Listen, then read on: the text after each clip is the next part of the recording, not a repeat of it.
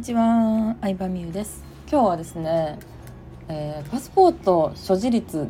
について調べた時に結構意外な真実が、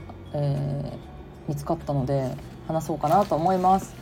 でも2022年時点でパスポートを所有する日本人は実はわずか 18% らしいです、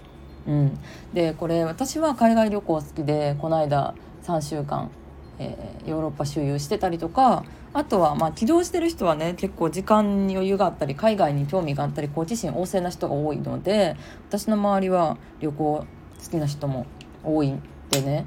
なんか集まってるところに集まってるんやなっていうのを思ってちょっとびっくりしましたね。 18%、ただその高齢化も進んでるからさ、日本って今半分ぐらいどれぐらいなんやろな、今60歳以上ってどれぐらいなんやろ、60歳以上の割合60歳以上の割合は 30% か。なるほどね、30% が60歳以上と考えると、そもそも海外旅行に興味がない人が多い説もあるんですけど、 18% だけということで、その 18% のうち一度のみ海外に行った人は 80% らしいです。そのパスポート1回だけ使った人は 80% っていうことは 20% だから20% が複数2回以上行ってるってことなんやけど、そしたら日本人全体での 3% しか2回以上海外旅行行ってないってことなのよ。だから2回一生そのパスポート作って2回以上海外旅行に行っただけで 3% に入るんやなと思って、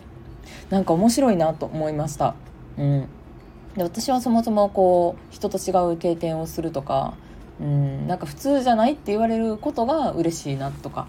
子供の時からそうだったんですけど、学生時代はどうしてもさ人と違う行動するとさ、なんかあの子何みたいな、大丈夫みたいな感じになるから本当の自分をねなかなか出せずにいたんですけど、でもこうハイスクールミュージカルとかディズニーのアニメとか、TSUTAYAで借りてきた DVD を海外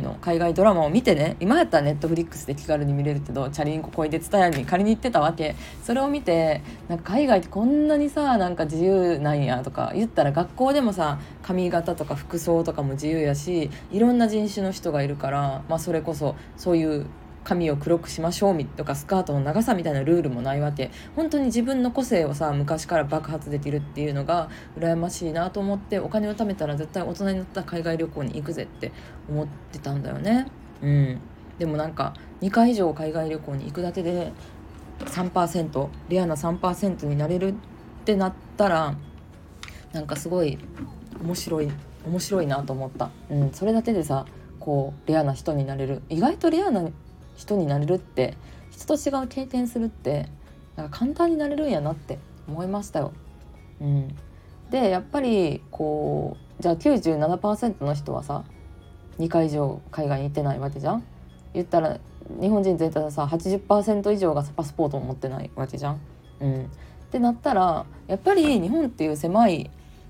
国のルールだけでいろいろ言われて、日本ではそうやとか誰もそんなことやってないとか言われるけど全然そんなこと気にしなくていいなと思った、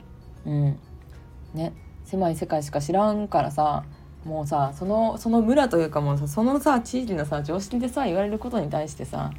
無視してさ自分のやりたい、これもうワールドワイドな時代ですから今はね。でもその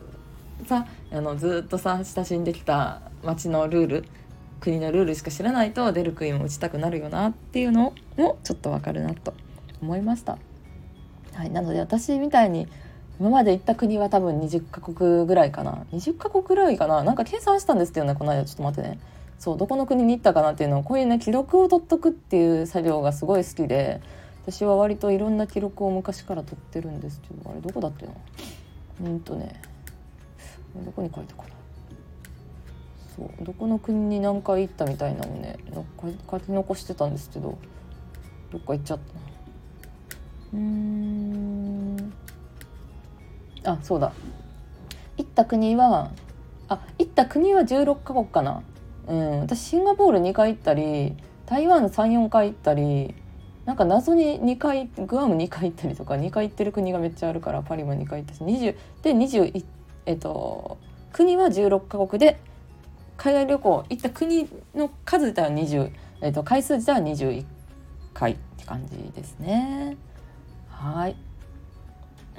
人と違う経験をするとさ、その分人間力も上がるというかさ、なんか他人に対して許せる許容範囲も広がる気がするし、自分に対しても許可できると思うから、海外旅行に行くのはめちゃくちゃおすすめです。韓国ですらさ、こう言語が違ったりするとさ、韓国とか台湾でもさ、なんか